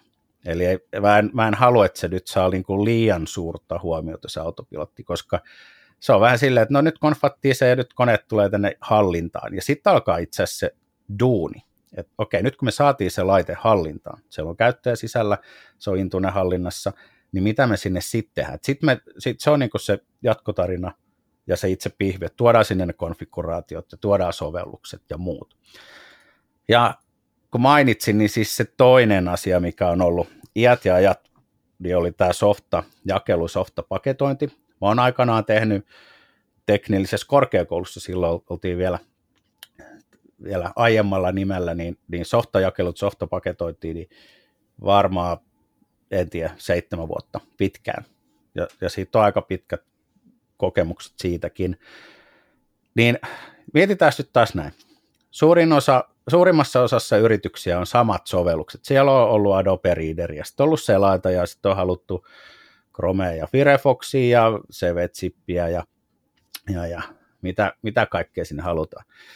Ja sitten jokainen firma miettii siellä omissa päissä, että miten tämä jaellaan tämä softa. Sitten sit tehdään softajakelupaketti. No nykyään siellä on silent installerit, mutta siis kuitenkin pitää käydä kaivamassa se joku, miten se asentuu sinne. Ja sitten jokainen firma asentaa se suunnilleen täysin samalla tavalla. Niin onhan se nyt, sehän on siis ihan täysin typerää. Että kaikki tekee saman työn. Nyt tämä niin maailmankaikkeuden energian säästämisen kannalta, se on hyvä, että ne tekee sitä, koska se pitää tehdä, mutta siis, että miksi niin pitää tehdä? No siihenhän on nyt sitten näitä, tämä tarina on aika pitkä nyt sitten, miten, miten sitä on niin yritetty ratkoa, ja on ollut niin kuin tämä lähtee suunnilleen siitä Windows Phone 7 tai 7.5, että miten tämä appsi-ekosysteemi menee ja Metro-sovellukset ja Universal Windows-platformisovellukset ja Store ja sitten siihen liittyy MSCX-paketointiteknologia ja nyt tähän Microsoft on nyt viimeisimmät on nyt se, että, että Storea kehitetään sille, että sinne nyt saadaan suunnilleen kaikkia mahdollisia sovellusjakelumekanismeja ja muuta, koska ei, tämä on taas kerran, että jos olet sovellusvalmistaja tehnyt viimeiset 30 vuotta, 20 vuotta, 10 vuotta jollain tavalla, niin, niin kyllä siellä pitää olla tosi iso motivaatio, että se sovellusvalmistaja muuttaa sen jonkun mekanismin, miten se jaellaan. Niin kauan kuin oli seiskakoneita, niin ei ollut mitään järkeä mennä uuteen, koska piti tarjoa seiskallekin ne jutut, mutta se vaan niin tuntuu olevan kyllä aika, aika niin kuin hidas siirtymä siihen, että, että onko joku MSCX-paketointi tapa tai joku muu, no se on nyt vähän, mennään vähän tekniikkaa. Mutta kuitenkin on joutunut miettimään näitä, no, että et miten se softa saadaan koneisiin. No nyt sitten pitkästä aikaa valoa tunnelipäässä siis enemmän. Nyt toki siis Store on muuttumassa ja sinne tulee enemmän tarjolle näitä eksepohjaisia muita, mutta siis ihan vaan siis tämmöinen perinte, että jos te avaatte nyt teidän oman koneen tota, command promptin tai PowerShellin, kirjoitatte winget ja väliä search, enteriä. Voitte, jokainen voitte tehdä omalla koneella sen, koska Windows-koneella meillä on tullut, tuliko se ennen joulua, Microsoft jakeli Wingetin koneisiin päivityksen mukana, ja se on nyt built-in siellä. Ja tämähän alkaa nyt Winget Search, Winget Install, Winget Upgrade, Update, Tähän kuulostaa aika kovasti tota, Linuxin pakettimanagerilta. Ja meillä on ollut yhteisön tuottamia esimerkiksi Chocolatei.org, jos, joka on niinku tämmöinen pakettimanageri, että Choco Install, Adobe Reader, se asentaa sen. Itse asiassa, jos te teette softajakelua, softapaketointia, niin, niin kaksi tosi hyvää paikkaa käydä etsimässä silent-komentoja, ne on sovelluksellinen chocolate.org, community package, siis haette sovellukseen sitten files, ja siellä on install.ps1, ja toinen on Wingetin repositori, joka löytyy GitHubista, eli Winget on Microsoftin oma tota, pakettimanageri, Microsoftin kuratoima, Microsofti ajaa sinne virustarkistukset ja muut, niin sieltä löytyy jonkin verran myöskin näitä, näitä asennuskomentoja. Mutta siis Linuxissa on softattu asennettu suoraan niin komentorivilta ja sitten ne on päivitetty. Niin miksei ne nyt voisi tässä Windows-maailmassakin mennä sille, että winget install Adobe Reader, Seventsit ja muuta. Ja nyt sitten tämä on niin pitkästä aikaa nyt enemmän valotunnelin päässä. Nyt Microsoft ilmoitti, että Store for Business ja Store for Education on poistumassa. No, sehän on integroitunut Intuneen, ja silloin Intunen kautta on voitu jakaa store-appseja koneilla, mutta jos se poistuu, niin meidän pitää olla joku vastine. Ja Microsoft on myöskin ilmoittanut, että heillä on nyt niin kuin työn alla tämän Wingetin ja Intunen integrointi keskenään. Mutta voisiko se nyt joku päivä mennä siis silleen, että meillä on tämmöinen community-pakettirepo, josta ne yleisimmät sovellukset löytyy suoraan, teet vaan skriptin, tai itse asiassa se, tämä varmaan tulee integroitua Intuneen, niin sitten niin perussoftit löytyy suoraan, eikä tarvitse miettiä niitä paketointeja ja muita. No hei, nyt tota, tässä kohtaa mä keskeytän hetkeksi sut ja, ja kysyn niin kuin tavallaan sun fiilistä, että, että Story for Business on poistumassa. Se tarkoittaa sitä, että tavallaan yritys ei voi enää tehdä se, niin Windowsissa sisäänrakennetulla välineellä semmoista kauppanäkymää, mihin on valittu ne sovellukset, mitä meidän firmassa olisi tarkoitus käyttää, vaan nyt nyt tämä ongelma on ikään kuin, niin kuin tuupattu ulkopuolelle, nyt pitää käyttää minkettiä tai jotain tämmöistä, ja sä oot ihan fiiliksissä siitä, että meillä on Linux-mainen paketihallinta, mutta miten tämä niin kuin toimii ekosysteeminä? Jos mä teen softan ja haluan sen jakeluun tuonne Bingettiin, niin mitä mun pitää niin oikeastaan tehdä? No nyt se saattaa kuulostamaan siltä, että, että me menetetään joku kyvykkyys, kun tämä muutos tehdään, ja sehän ei voi olla mahdollista, koska ei kukaan tee muutosta, jos me menetettäisiin joku kyvykkyys. Niin ensinnäkin Storen haaste, kun me ollaan Store-sovelluksen voitu jakaa näitä, näitä tai niin määritellä yrityksen oma Store, niin, niin koska tänne ei ole saatu kaikkia sovelluksia, suurin osa yritysten käyttämistä sovelluksista on, on Exe-pohjaisia muita, ja vaikka niitä on saatu tänne MSCX-wrapperilla, niin niitä kuitenkin niin suuri osa niin kuin niistä käytössä olevista sovelluksista, ne ei ole ikinä tullut Storeen. Paitsi katsotaan nyt, miten Store-muutokset tulee, että saataisiko me nyt oikeasti sinne.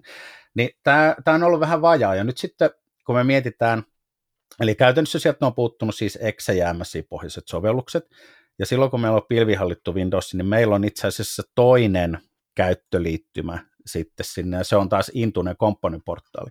Niin nyt taas pitää miettiä sitten käytettävyyttä, sen loppukäyttäjän kannalta, että onko meillä useampi portaali, joten se Intunen komppaniportaali on itse asiassa ihan näppärä, sit, koska me saadaan Intunesta ne Exe-pohjaiset sovellukset ja muut. Ja nyt sitten, että jos Business Store katoaa, niin mä mainitsin Wingetin, ja mä mainitsin, että Wingetti ehkä integroitus Intuneen, niin silloin me, se kyvykkyys tulisi, että se Wingetti-moottori on. No sitten seuraava oli se, että no miten me niitä sinne saatas. No sitten Microsoftin on tota Winget Repository. En ole vielä itse yhtään softaa tänne laittanut, mutta mulla on ollut pohdinnassa pari. Niin tänne voi ehdottaa niitä softamanifesteja tänne GitHubiin ja sitten ne mun käsittääkseni käydään läpi ja sitten jos se on hyvä, niin sitten se julkaistaan tänne. Eli tämä olisi sitten se mekanismi. Miten Eli me ollaan nyt päädytty sellaiseen tilanteeseen, että siinä missä meillä aikaisemmin oli sellainen prosessi, että meillä oli niin Windows Store, johon submittaamiseen liittyy developer-accountteja ja kaiken näköisiä tämmöisiä laatutarkastuksia, niin tänä päivänä se homma toimii sillä lailla, että, että mä menen äh, Wingetin repositori, joka löytyy GitHubista, ja sitten mä submittaan sinne pull requestia, ja sitten siinä on joku prosessi, joka niitä ehkä hyväksyy tai sitten ei, vai? Öö, Joo, ei. en ole vielä mennyt tota niin pitkälle läpi. Tähän liittyy vähän kyllä se, että onko sulla joku yleinen sovellus vai onko sulla oma sovellus, koska nyt luotettavuus on taas kerran se niin kuin erityisesti enterprise-maailmassa, mikä on nyt ollut se juttu, minkä takia ei ole välttämättä voitu käyttää näitä niin kuin community-repoja. Ja yksi tärkeä asia on se, että me voidaan tehdä oma repositori, johon sä voit tehdä omat paketit, ja sitten meillä on vaan tässä moottori, mitä sä hyödynnät, että sulla voi olla se oma repo, jota sä hallitset.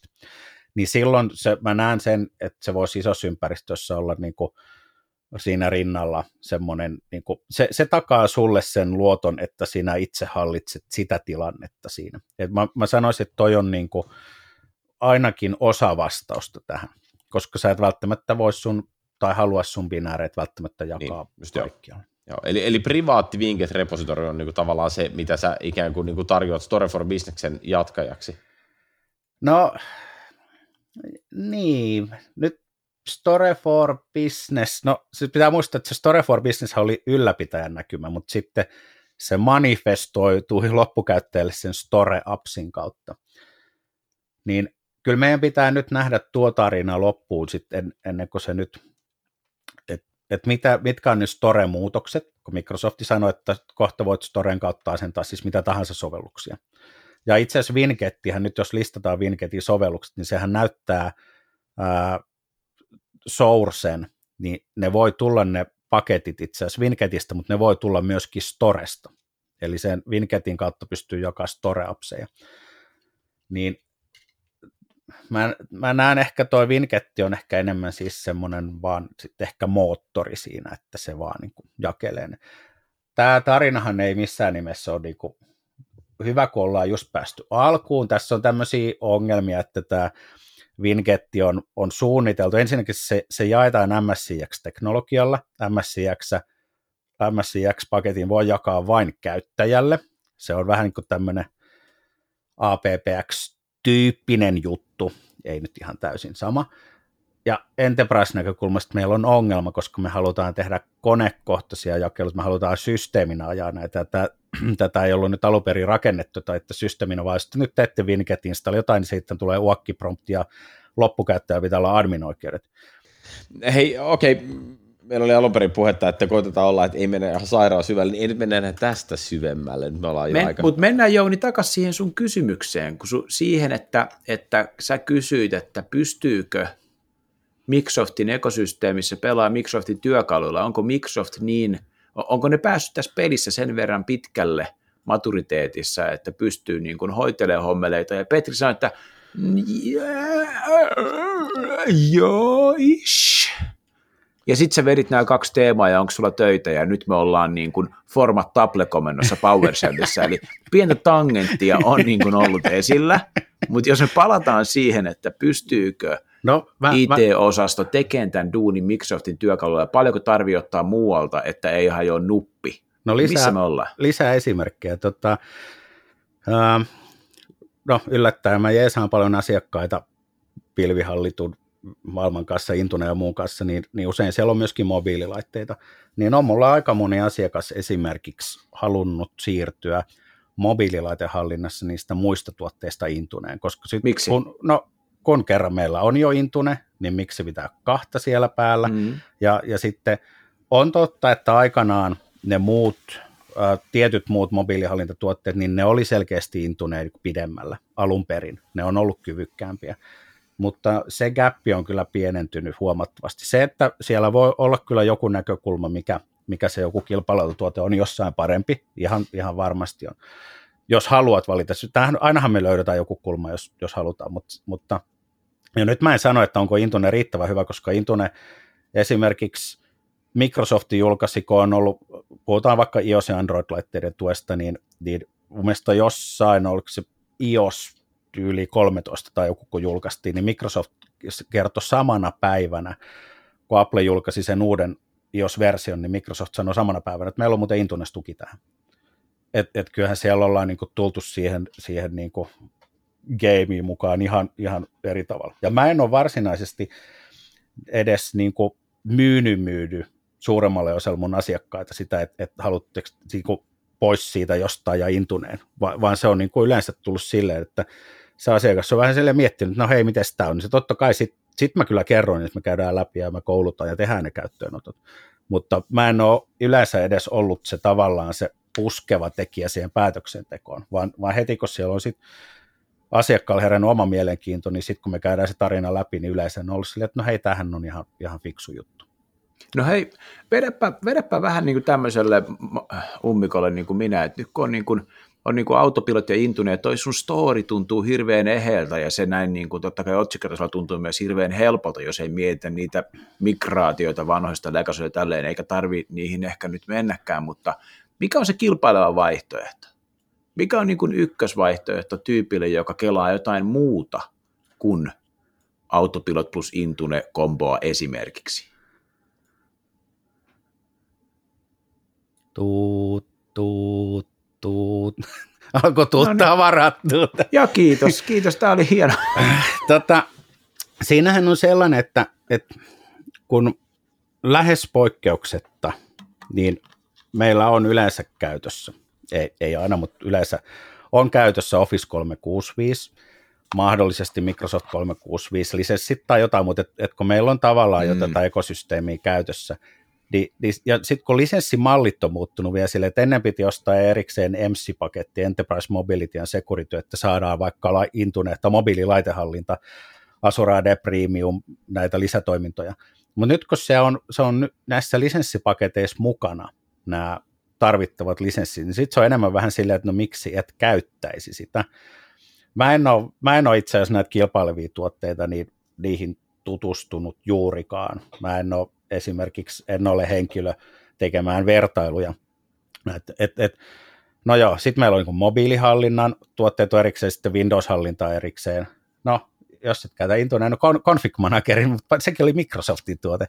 Et se, mutta onhan siis löytyy, kyllähän kilpailijoilta löytyy muita, mutta mä en, mä en ole niitä itse asiassa itse käyttänyt. Tässä on nyt ollut Joo. riittävästi työmaata, että ihan kaikkeen ei ole riittänyt aikaa. Joihinkin hallintalaitteisiin, hallintatuotteisiin on toki tutustunut, mutta päätelaitehallinta, Windows-laitehallinta, näitä pitää joskus miettiä tosi yksinkertaisesti. Ja sehän on vaan se, että ajetaan komento ja päätelaitteessa se komento tekee jotain. Konfiguroi jonkun asian tai asentaa jonkun asian, ja sitten meillä on vaan moottori, jolla me heitetään se komento sinne koneelle, eli se hallintatuote.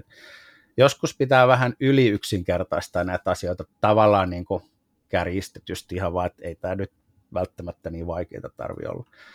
Mm.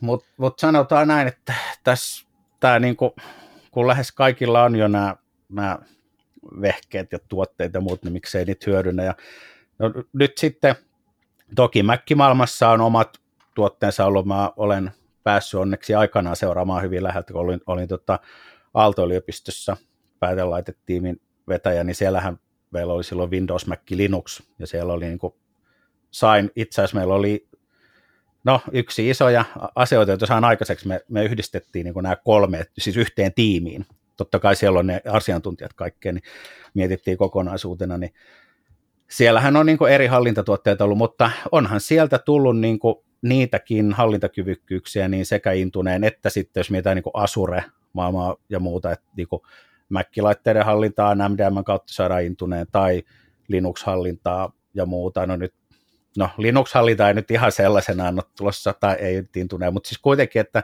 Microsoftikin tekee niin paljon paljon asioita myöskin muiden alustojen ohella. Ja kai se Microsoft edelleenkin on esimerkiksi yksi Linuxin suuria kontribuutio-organisaatioita. Mm. Et, et siinä, siinä mielessä mielenkiintoista. Kaikkeen ei vaan oma aikaa ole riittänyt. Mä, mä olisin ehkä sitä Mac-hallintaa nyt vähän halunnut pohtia, mutta kun ei mulla ole Mac-konetta ja ei nyt oikein riittänyt siihenkään resurssit. Mutta kun mulla on taas jollain asiakkaalla niitä, niin ehkä sen kannalta, sen kannalta pitäisi. Kyllä tässä tämä on ihan, ihan mielenkiintoista. Vaikka, no, mä, mä, mä on pakko kertoa tästä loppuun, kun duunit. Mä oon ollut aikanaan seurasi hyvin läheltä, kun mä oon aloittanut oman IT-urani, niin silloin, oli, silloin käytettiin yliopistoon vaan Unixeja. Ei ollut edes Linuxeja, vaan oli siis Unixeja. Ja sitten siinä pikkuhiljaa tuli niinku vinkkarit, oli, että no joku Windows jo siellä, mutta se, se ei ollut niinku ollenkaan tämmöistä, se oli vaan niinku kotijuttuja. Ja silloinhan niinku sähköposti oli, silloin oli niinku postmasterit. Edelleenkin meillä on postmasterit, mutta oli niin sähköpostipalvelut ja muut. Ja, ja si, silloin tuli, ne oli niin Unix-pohjaisia, mitä ikinä oli. Ja sitten sit tuli niin Exchange, niin ensimmäinen oli, että no ei ainakaan mikään Microsoftin tuotteen päälle mene sähköposti, se ei ikinä me, ei varmaan me. No kyllä se Exchange jotenkin vaan sieltä uiku aika moneen paikkaan. Niin sitten seuraava askel oli silleen, että tämä hosted, hosted tota, Exchange tai hosted Office 365, pilveen sähkö, ei varmaan, me, ei varmaan mene pilveen yksikään tieto. Kyllä ne vaan aika harvassa on ne paikat, jossa meillä on premissä enää ne sähköpostipalvelimet. Niin eihän niiltä loppunut niiltä postmestareilta duunit, se vaan muuttuu erilaiseksi. Mm. Ja, ja ei enää niitä tunkkeja tunkattu, vaan sitä palvelua nyt. Ja ihan sama se on tässä päätelaitehallinnassakin, että ei se, vaikka meiltä nyt jotain toivottavasti joitain toimintoja niin helpottuu, niin kyllä mä nyt sanoisin, että meillä niin on tuossa työtä. Ja, ja itse, itse nyt on aika paljon niin tässä rinnalla niin miettinyt tai tuonut niin kuin tietoturvaa ja, ja muuta tähän, koska sit, sehän on niin kuin, kun ennen mentiin hyvin syvälle johonkin, niin kuin tosi syvälle johonkin, mutta kyllä se vaan totuus, että nyt pitää mennä niin kuin myöskin aika laajalle. Ja päätelaitehallinnassa mietitään pääsyn hallintaa, miten ne päätelaitteet vaikka integroituu siihen pääsyhallinnan kokemukseen ja mihin palveluihin pääset. Ja tietoturvaa ja meillä on päätelaitteesta tietoturvaa, mutta koska se tietoturvaa siellä pilvessä ja kaikkea muualla. Kyllä onhan nämä niin kuin hyvin laajoja konsepteja. Että kyllä, kyllä mä nyt uskon, että kaikille, joilla on niin avoin mieli, niin töitä löytyy. Mutta on, mä tämän mun tarinani kanssa, mä, mähän on tästä pilvihallitusta Windowsista niin puhunut kymmeniin paikkoihin, ellei jopa satoja, ja käynyt läpi tätä. Ja oon mä joskus aikanaan saanut kyllä niin kuin aika vihamielistäkin vastakaikua. Mutta sitten mä aika nopeasti muutan mun tarinaa, niin sitten me keskustellaan siitä, että no hei, mikä te, te niin IT-toimija siellä, niin mikä on teidän rooli? Että mitä te kuvittelette, että jos te niin kuin yritätte estää teidän käyttäjät kaikki mahdollisia asioita, niin kuinka pitkä tulevaisuus teillä on niin kuin toimijana? Ja tähän voidaan mennä nyt siis yksittäisen IT-asiantuntijan tasolla tai jopa organisaatiotasolla. Tai, tai joskus kuullut tämmöisiä kommentteja, että älä vaan kerro meidän asiakkaalle, että tolleen pystyy tekemään. Et, et joku syys. Mä oon silleen, että tota, ö, miksi te olette siellä?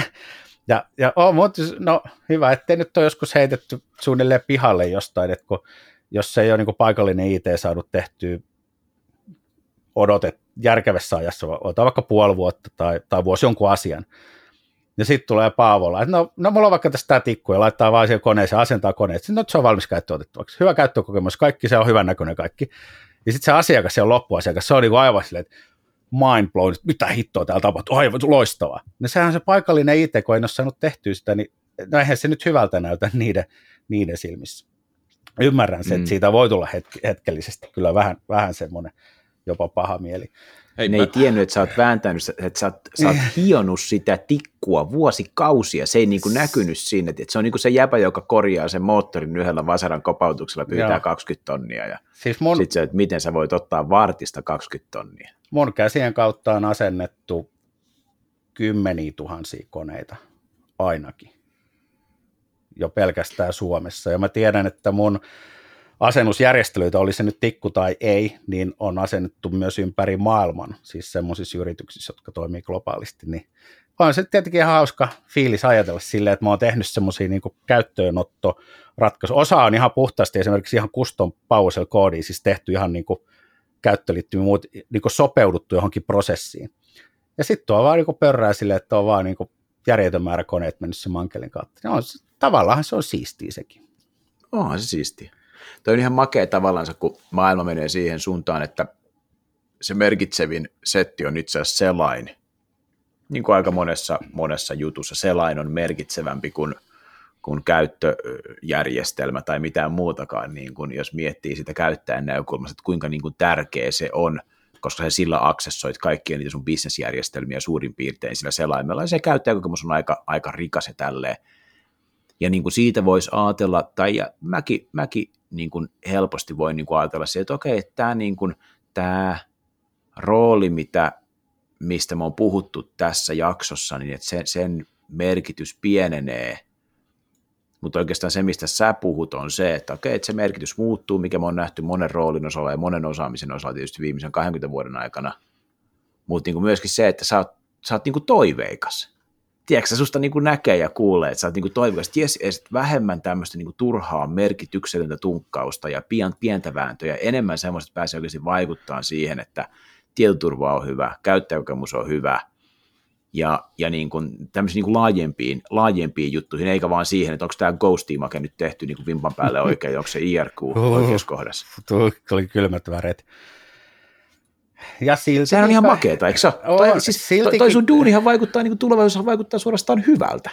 Joo, siis siltikin kaikesta näistä huolimatta, niin mä, mä tykkään tunkkailla niitä perinteisiä juttuja. Sitten mulla on muutamia asiakkaita, jossa on tämä perinteiset ympäristöt, AD ja gruppolisyt ja on SCSM, config managerit muut, niin kyllä mä yhtä innoissani tunkkaan niitäkin, mutta monessa paikassa sielläkin on, on niin kuin lähetty myöskin tätä modernia siihen rinnalle. Ja, ja siinä mielessä on mielenkiintoista, että semmoisiakin ympäristöitä, jotka on niin tosi tiukan tietoturvan alaisia, niin niissä, jos se voisi ehkä ekana tulla fiilis, että no ne ei me ikinä pilveen, niin, niin kyllä ne menee. Ne tekee vaan siellä pilvessäkin sen tosi tiukkana tietoturvana, mikä on mahdollista. Mm. Se, se on niin kuin tosi mielenkiintoista, että toi bunkkeri tuolla, no ei nyt bunkkeri, ei nyt kirjaimellisesti, mutta siis joku se on-premi, joka oli hyvin suojattu, niin, niin ne pystyy semmoistakin organisaatiot käyttämään pilvipalveluita halutessaan, ja ne pystyy lukitsemaan sitäkin maailmaa.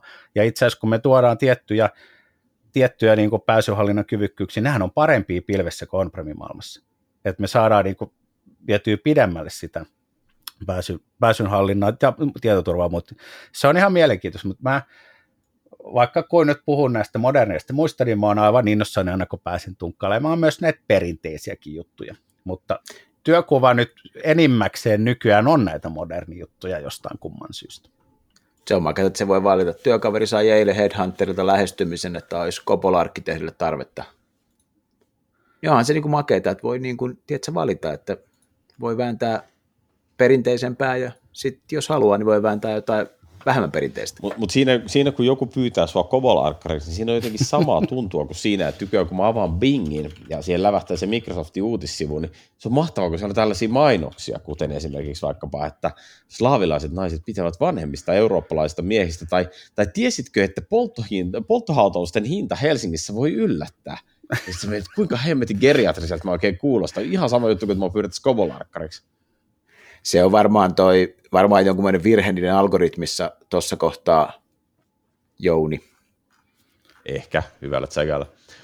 Hei, mutta Pete, musta kuulostaa siltä, että sä, sä, oot, sä, oot niinku, sä tavallaan teet niinku vallankumousta, siis sä, sä olet koko ajan niinku pushaat sitä envelopea eteenpäin, että mitä voidaan tehdä laitehallinnan saralla, ja on, onko sulla joku semmoinen selkeä juttu, mitä sä odotat, mikä on se seuraava vallankumous tai se seuraava iso muutos, jota sä haluat olla työntämässä? Eläke, ei, tämä oli Samilaini tämä eläke. Tota, äh, to, toi on, no siis itse mitä mä nyt teen myöskin ohella paljon, niin on, on niinku, tai on laajentanut, niin tietoturvaa, mä tykkään tosi paljon kyllä ohje, tai siis pauselle ohjelmointi, rajapinnat, automaatiot, muut ehkä se on nyt mun henkilökohtainen juttu. Tavallaan, mä en nyt tiedä miten mä nyt sanoisin tämän, sen päätelaitteen merkitystä pitäisi pienentää. Siis, ei, siis se on tärkeää, mutta siis tavallaan niin kuin, että itseisarvo ei olisi tuunkata sitä päätelaitteen juttua. Totta kai nyt pitää tehdä niin kuin fiksuja niistä, mutta, mutta tavallaan, että se olisi vähän niin kuin peruskauraa. Siis tyyliin puhelimista. Puhelimet tulee hallita, me saa vähän konfalaako-asetuksia ja sovelluksia sitten menee sillä. Niin ehkä, ehkä se nyt vielä on, siis siihen on vielä matkaa, tässä on vielä monta juttua, vinketit ja muut. Itse pitää ihan oikeasti näyttää paikkansa. Ja ekosysteemi, oli se nyt huono sana tai niin pitää niin ottaa ne käyttöön. Ta- niin, pilvi, nyt on mielenkiintoinen. Cloud PC Windows Virtual Desktop, nyt tuli previewhyn Azure AD-mahdollisuus, sitä mä oon odottanut itse henkilökohtaisesti, mulla on paljon asiakkaita, jotka ei ole halunnut tehdä sitä niin hybridimaailman, niin, niin se on sellainen hyvin mielenkiintoinen, että, että okei, jos meillä on työpöytä, tuleekin jostain muualta, niin onko meidän päätelaitteelle enää sit yhtään mitään väliä? Onko se sitten se oma laite vai ei? Biodi terminaavissi, sitä ei nyt ihan hirveästi enää paljon viljellä. Biodi-teema ehkä on, on jotenkin, no en mä tiedä, onko se kadonnut, mutta ei sitten niin hirveästi puhuta. Mutta toisaalta, jos se meidän yrityksen työpöytä tulisikin, vaikka etätyöpöytänä, sitten se me päätelaite voi olla mitä vaan. Et, et se on mielenkiintoinen. Onhan näitä VD-juttuja muut ollut iät ja ajat, mutta se, että jos se vaan tulisi taas siitä selaimesta vähän klikkailet pari nappia ja se tulee se ympäristö sieltä helposti ja intuneesta hallitaan, kaksi kertaa klikkaat, softatkin menee sinne, niin se on, se on mielenkiintoinen, ja nyt tosiaan tämä, että kun se on Azure AD Joint-malli, niin meillä ei tarvi olla riippuvuutta sinne on-premise-maailmaan, jos se ei haluta. Se on mielenkiintoinen aihealue. Mahtavaa, hei. Kiitos Petri. Tässä on ollut aika paljon sisältöä hyvin monesta aiheesta. En tiedä onnistuuko pysymään alkuperäisessä aiheessa tai tavoitteessa, että ei mennä liian syvälle, mutta tulipahan käsiteltyä.